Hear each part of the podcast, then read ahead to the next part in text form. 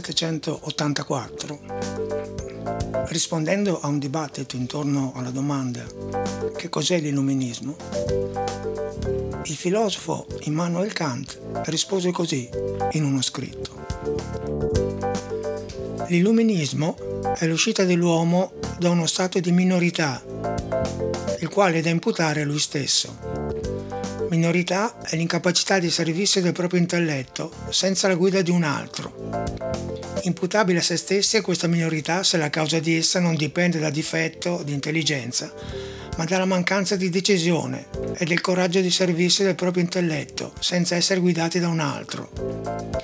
Sapere aude, abbi il coraggio di sapere, abbi il coraggio di servirti della tua propria intelligenza, è dunque il motto dell'illuminismo. Ecco, se c'è un personaggio nella storia della musica che ha fatto di questo moto la sua guida e che ha reso il faro a cui ispirare tutta la propria arte, questo è Ludwig van Beethoven, l'autore del brano di cui parleremo oggi. Ciao a tutti, io sono Sandro D'Andria e vi do il benvenuto alla puntata numero 34 di Moliche d'Ascolto. Ecco, se c'è un compositore che di solito incute rispetto e amore, ma al contempo fa anche un po' di soggezione, probabilmente è Ludwig van Beethoven. Perché, ad esempio, se uno guarda i suoi innumerevoli ritratti, appare sempre una figura accigliata, ombrosa, questi occhi che ti squadrano, con questi capelli sempre arruffati e in disordine e guardandoli traspare un carattere molto Sturm und Drang, no? di una persona eh, travagliata e, e, emotivamente molto eh, complessa. È la definizione che per esempio di lui diede Goethe, che pure lo, lo stimava e lo ammirava molto, quando disse egli, riferendosi a Beethoven, è purtroppo una personalità assolutamente sfrenata. Ecco, Beethoven è il prototipo dell'artista così come noi lo concepiamo oggi. Prima di lui i musicisti erano sostanzialmente degli artigiani, erano dei servi e certo non pensavano di essere degli artisti le cui opere sarebbero durate, eh, avrebbero avuto fama attraverso i secoli. Certo non lo pensava Johann Sebastian Bach, non lo pensava Handel, non lo pensava nemmeno Mozart, che pure è morto quando Beethoven era già nato, ma appartiene a, praticamente ad un'altra epoca rispetto a, a Beethoven. Prima di lui la musica serviva per dare lustro ai potenti, eh, ai signori, era un ardamento. I musicisti erano considerati come servi, tanto è vero che avevano il cosiddetto obbligo di livrea, cioè di vestire la livrea, che era l'abito dei servi e di vivere e mangiare, ad esempio, in cucina come la servitù. Erano sostanzialmente paragonati ai cuochi o ai giardinieri, magari eh, di lusso, ma comunque sempre servi erano. L'emancipazione da questo ruolo avvenne con la famosa pedata che si suppone che l'arcivescovo Colloredo diede a Mozart quando Mozart, che era a suo servizio, si rifiutò di ritornare a Salisburgo dopo un periodo passato a Vienna. Mozart fu il primo ad aprire la breccia, ma Beethoven con il suo carattere, con la sua irruenza, eh, fece di questa breccia un varco attraverso il quale poi tutti quanti i musicisti e tutti gli artisti in generale avrebbero eh, affrancato il proprio ruolo da quello di servi e sarebbero entrati a pieno titolo in quello di liberi professionisti, fautori del proprio destino, perché Beethoven è stato il primo musicista libero, praticamente impresario di se stesso, che viveva con i proventi dei concerti, delle edizioni musicali, delle lezioni e anche con l'aiuto di quello che si può definire l'istituto della protezione, cioè i mecenati, che per avere lustro dalla conoscenza e dall'amicizia di eh, Beethoven come poi di altri musicisti eh, gratificavano questi musicisti delle, eh, aiutandoli per le loro esigenze eh, economiche di tutti i giorni. Eh, questo cambiamento epocale, che avvenne in pochissimo tempo, è testimoniato per esempio anche dalla incredibile variazione del numero delle, delle opere, delle composizioni scritte. Se eh, quelle di Bach superavano il migliaio, eh, se Haydn ha scritto 108 sinfonie, Mozart 41 e eh, con una produzione di 626 composizioni, il catalogo di Beethoven ha, subisce una drastica riduzione a 138 opere, mm, diciamo conclamate, eh, e 9 sinfonie solamente, ognuna delle quali di proporzione molto maggiore, molto più importante rispetto a quelle di Haydn eh, o di Mozart, e ognuna delle quali era frutto di un lavoro, di un travaglio interiore molto grande, perché c'è da dire che eh, Beethoven, per esempio, è stato il primo musicista che nella sua vita si è preso delle pause di riflessione, cercava di indagare qual era il percorso musicale migliore da affrontare e, e, aveva una grandissima capacità di progredire senza gli stimoli esterni come succedeva prima, nel senso eh, Mozart o, o Bach avevano questa capacità, ma era dovuta a commissioni eh, esterne che gli imponevano un certo tipo di, di lavoro. Uh, Beethoven trova questa capacità di progredire dentro se stesso, l'impulso veniva da lui stesso ed era un artista che sfidava uh, tutte le mode eh, anche a rischio di arrivare uh, all'insuccesso pur di seguire la propria visione e testimonia quello che è una delle caratteristiche più tipiche dell'artista che è non c'è vera grandezza senza anche un processo che ti porta a volte alla solitudine e magari anche ad essere incompreso da parte del pubblico. È nota anche la sua sete di cultura. Pochi altri musicisti, e pochissimi prima di lui, hanno parlato tanto di libri e di letture. Nei suoi quaderni ci sono un sacco di citazioni più o meno esplicite di Schiller, di Goethe, di, di Kant, di Rousseau. E da questa cultura Beethoven trae i fondamenti del nuovo posto da assegnare secondo lui alla musica, che è al vertice delle attività umane. Perché secondo Beethoven l'artista deve essere considerato al pari dello scienziato, al pari del, mm, di un uomo politico, al pari di un inventore, perché studiando e applicando la propria intelligenza è capace di indicare nuove strade e nuovi percorsi per far proseguire l'umanità verso traguardi sempre più ambiziosi e importanti di umanizzazione e di solidarietà. Con lui la musica fa un balzo in avanti di decenni. Eppure essendo nato nel 1770, la sua musica, a parte il primo periodo, è proiettata nel futuro, è proiettata verso il romanticismo e negli ultimi anni addirittura oltre il romanticismo. Perché ad esempio utilizza la dinamica in maniera molto particolare, enfatizzando tantissimo i piani forti, eh, adoperando quasi delle macchie di suono come ad esempio in questo famosissimo caso che è il passaggio tra il terzo e il quarto movimento della sua quinta sinfonia dove si passa da una situazione magmatica quasi dove sembra non succedere niente quando poi invece un po' alla volta eh, la musica, la melodia prende forma e si assiste a un'esplosione di dinamica incredibile con l'entrata dei fiati. Eh, eccolo qua.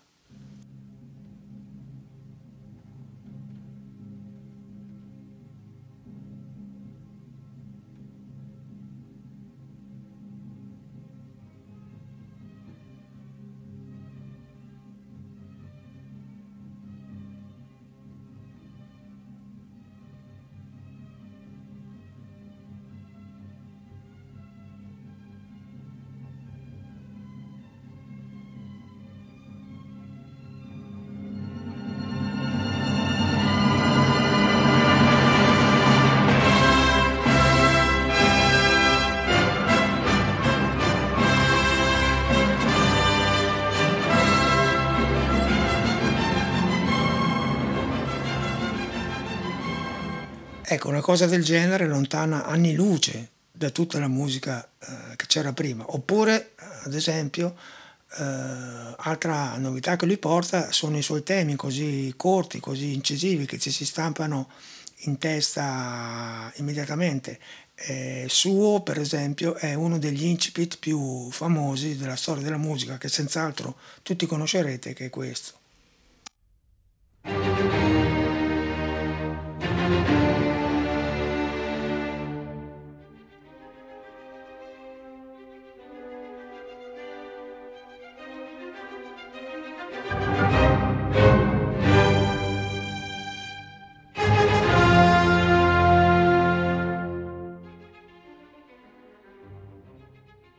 E anche questo è evidente come non c'entri nulla con il barocco, con lo stile galante che è venuto dopo o con il classicismo eh, mozartiano. Anche l'idea, per esempio, di unire eh, un coro con dei solisti, cioè una parte vocale, a un brano sinfonico, come lui ha fatto nella nona sinfonia con il famoso Inno alla gioia, che poi è diventato il, l'inno dell'Unione Europea, è una cosa che non era mai stata fatta prima, che verrà poi ripresa uh, più volte dagli autori romantici, anche della fine del nove, dell'Ottocento e degli inizi del Novecento, tipo Mahler, ad esempio. Per non parlare poi di quello che fa nella, in una delle sue ultime composizioni, l'opera 111, per pianoforte, quando nel secondo movimento a un certo punto si lancia in qualcosa che in pratica sembra precorrere di un centinaio d'anni quella che sarà la musica dell'inizio del Novecento. È un momento molto ritmico che sembra quasi un ragtime, anche un po' un boogie woogie. In pratica eh, sembra l'inizio del jazz e tutto questo con un centinaio d'anni d'anticipo. Eccolo qua.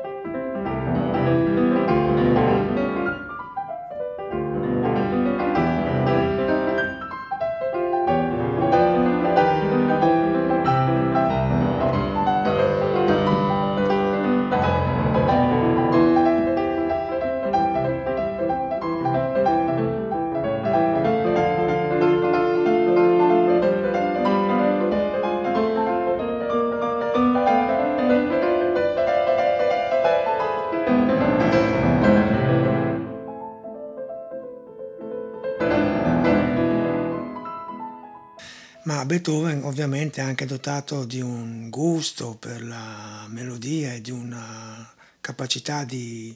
dolcezza infinita,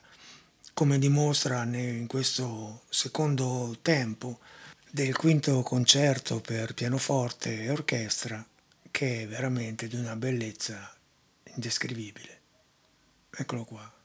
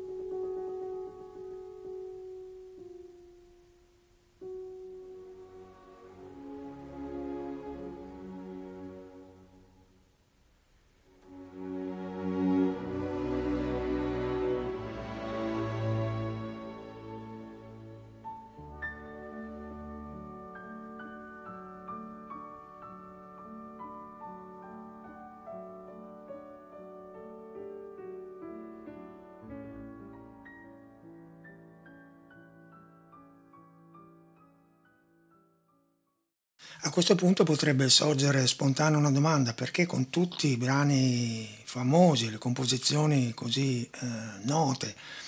di Beethoven, la scelta, una scelta così particolare, della settima sinfonia e in particolare dei due movimenti all'interno di questa sinfonia. Perché non la terza, ad esempio, che che è stata una delle sinfonie più innovative che ha rotto con la tradizione di tutto quello che si intendeva fino ad allora come sinfonie, perché non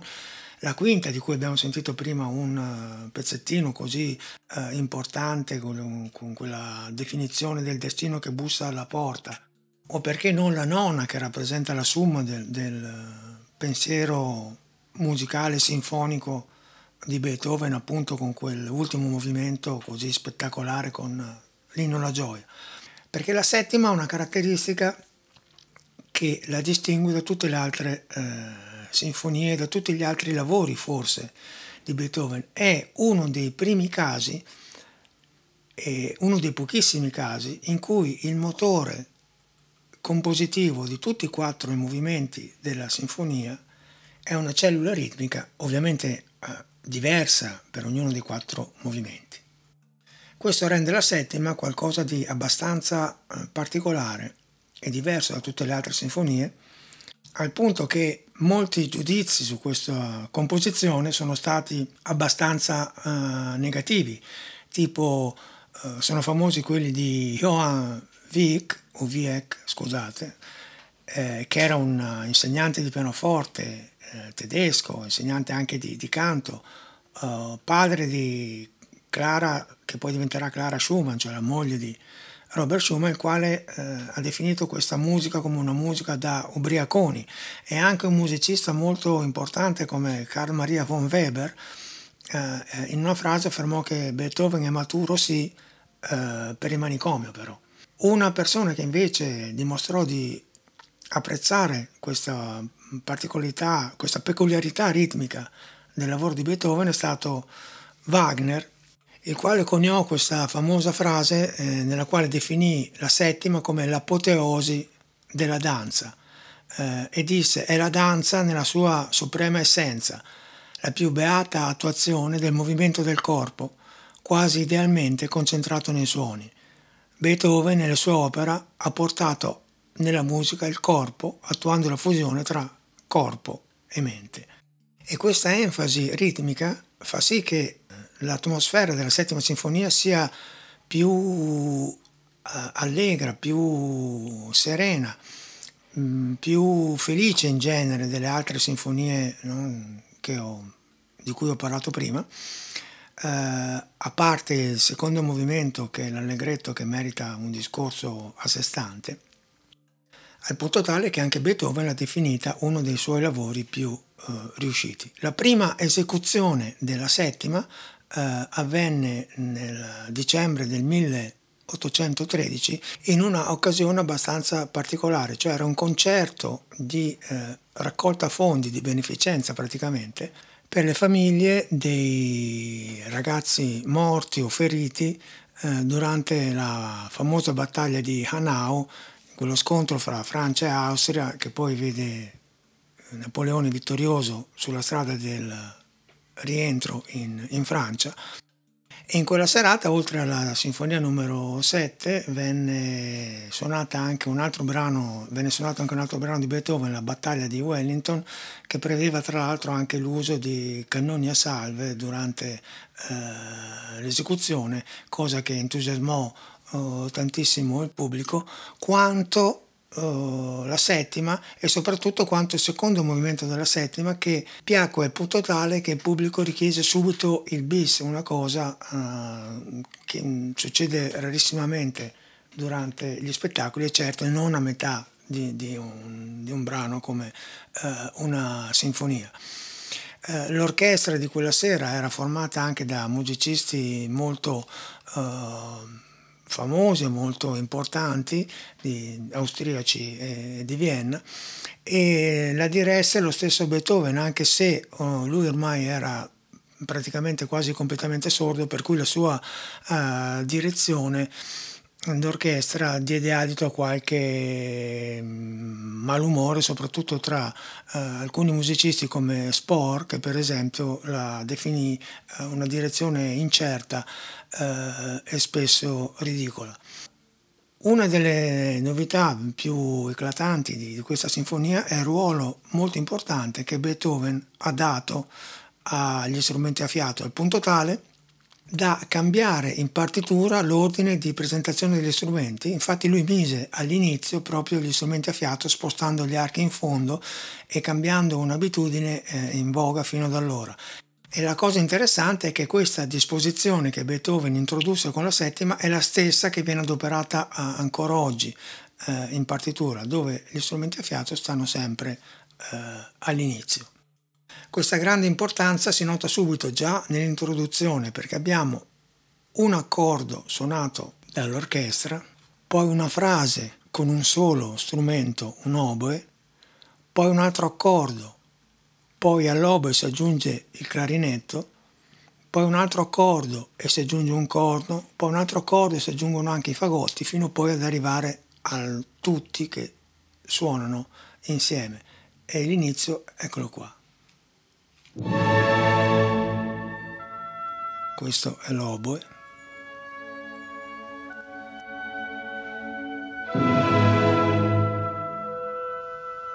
E si aggiunge il clarinetto.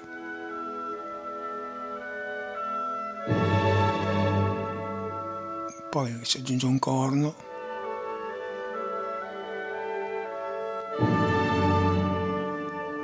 E gli altri fiati.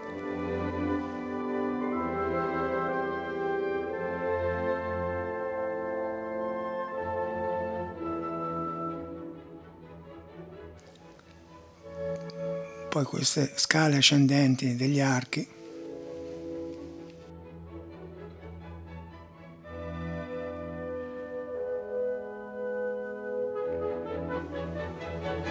E poi tutti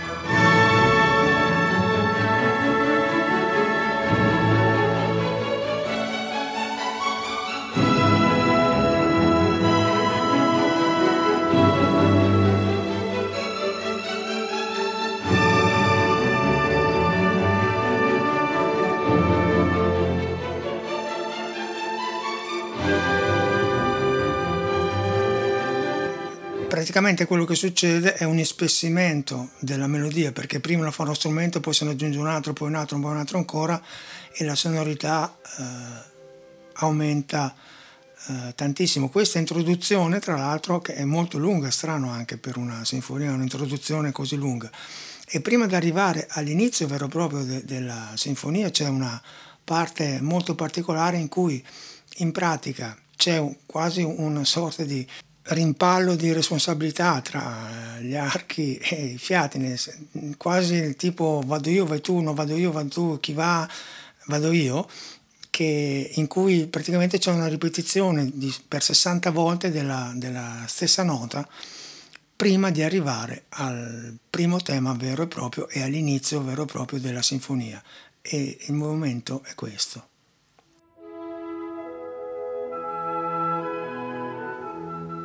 Ecco, e questa è una nota Mi che viene ripetuta e ripetuta, come se fosse una patata bollente quasi, tra una sezione e l'altra.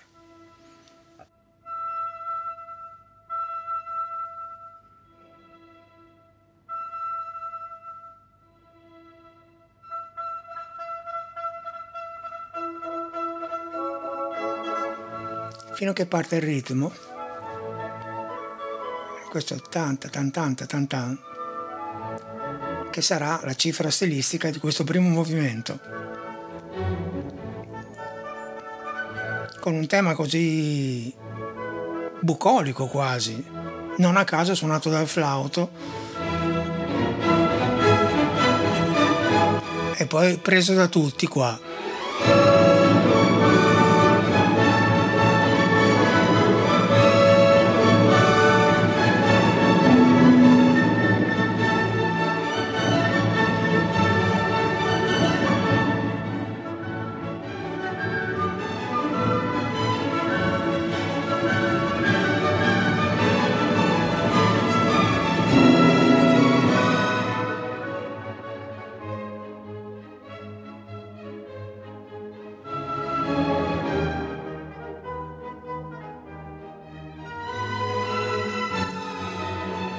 Ecco, quello che vi dicevo prima a proposito di questa caratteristica ritmica eh, diventa qua abbastanza evidente, nel senso che questo pam pam pam pam pam pam pam pam pam pam praticamente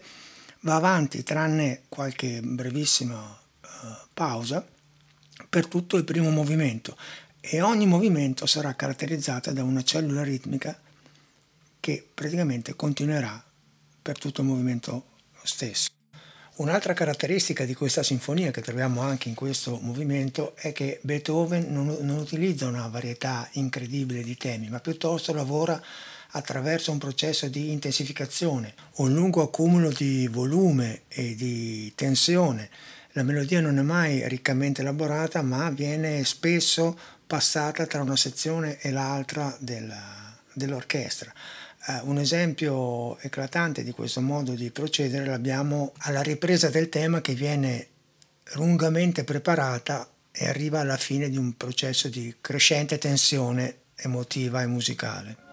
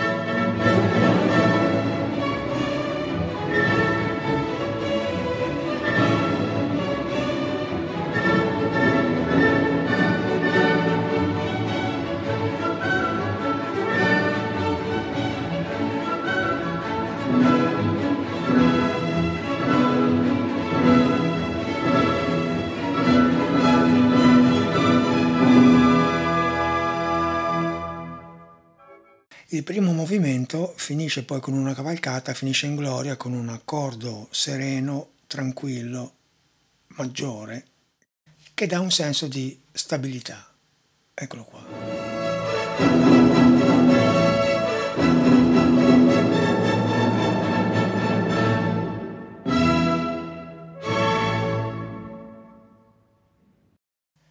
Questo perché, ve lo dico, perché il secondo movimento comincia con lo stesso accordo però nella sua versione minore e qua l'atmosfera cambia completamente. Il secondo movimento della settima è uno dei brani più lirici, più commoventi, più intensi che ha scritto Beethoven, il che è tutto dire perché di intensi ne ha scritti molti. Della bellezza di questo movimento eh, si è accorto anche il regista Tom Hopper che nel 2010 ha utilizzato appunto il secondo movimento della settima di Beethoven come commento sonoro a una delle scene più belle di un film molto interessante che è Il discorso del re con eh, Colin Firth e Geoffrey Rush e precisamente la scena in cui Giorgio VI re del Regno Unito, afflitto da una balbuzia che gli impediva quasi sempre di parlare in pubblico, deve affrontare un discorso molto importante alla radio in cui eh, comunicherà alla nazione l'entrata in guerra nella seconda guerra mondiale.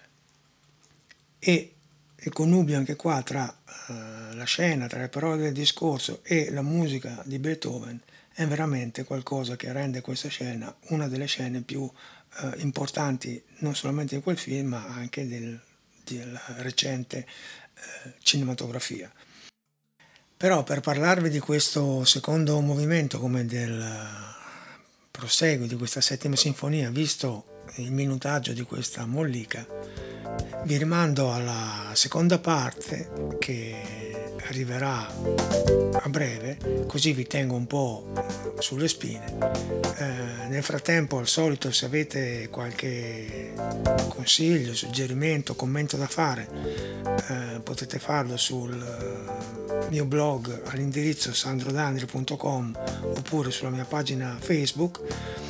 Nel frattempo, nell'attesa del secondo movimento, del terzo e poi anche del quarto, che sarà un bel sentire, anche quello, eh, vi dico ciao a tutti e al solito fate i bravi.